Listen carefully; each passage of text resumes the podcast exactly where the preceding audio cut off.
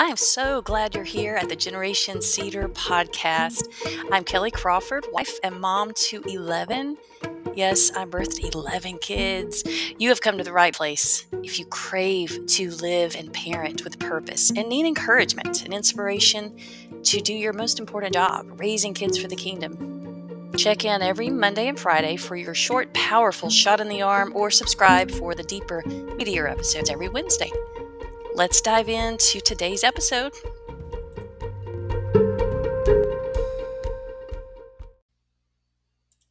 Today's episode is called Why I'm Seeking Softness, Not Sameness The Power of Femininity.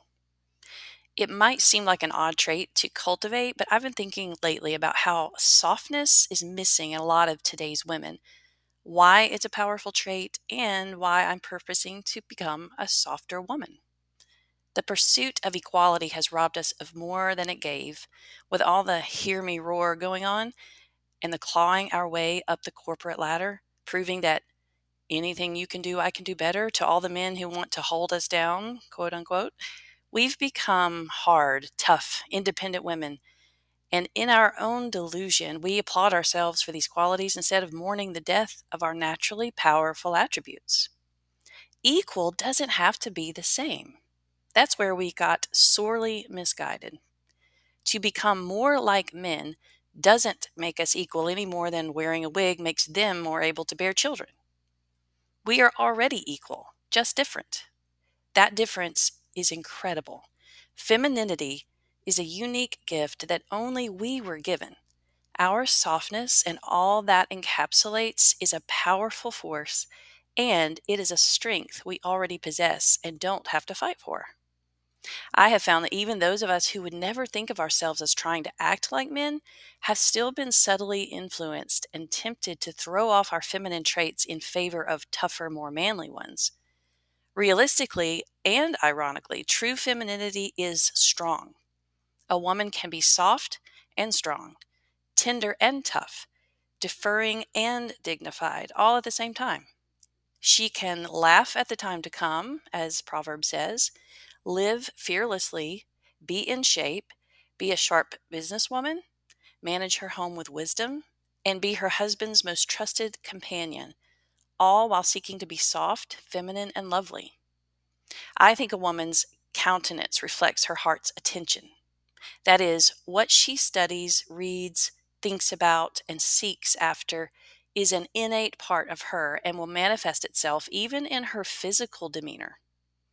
In the way we dress, carry ourselves, the words we use, and even in the volume of our voices. Now, for a bit of confession, I am talking about this to myself more than for anyone else. I'm just hoping it may resonate with you too.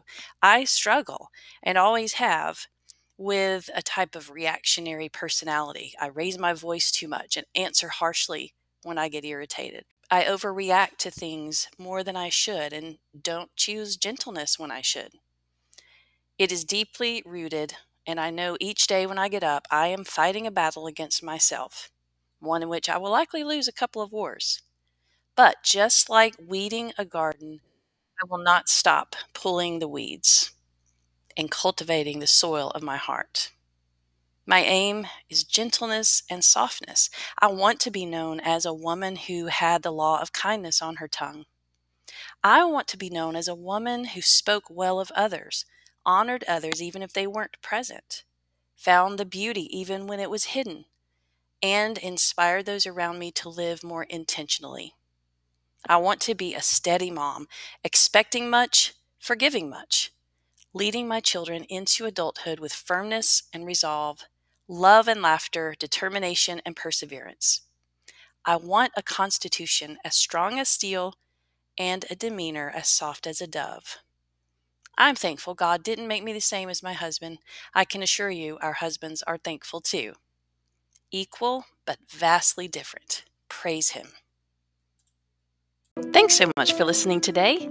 Hey, I'd love to hear from you. You can contact me through my blog at generationcedar.com or catch me on Facebook or Instagram. Tell me what has helped you, tell me what you'd like to hear, or just tell me your story. Until next time.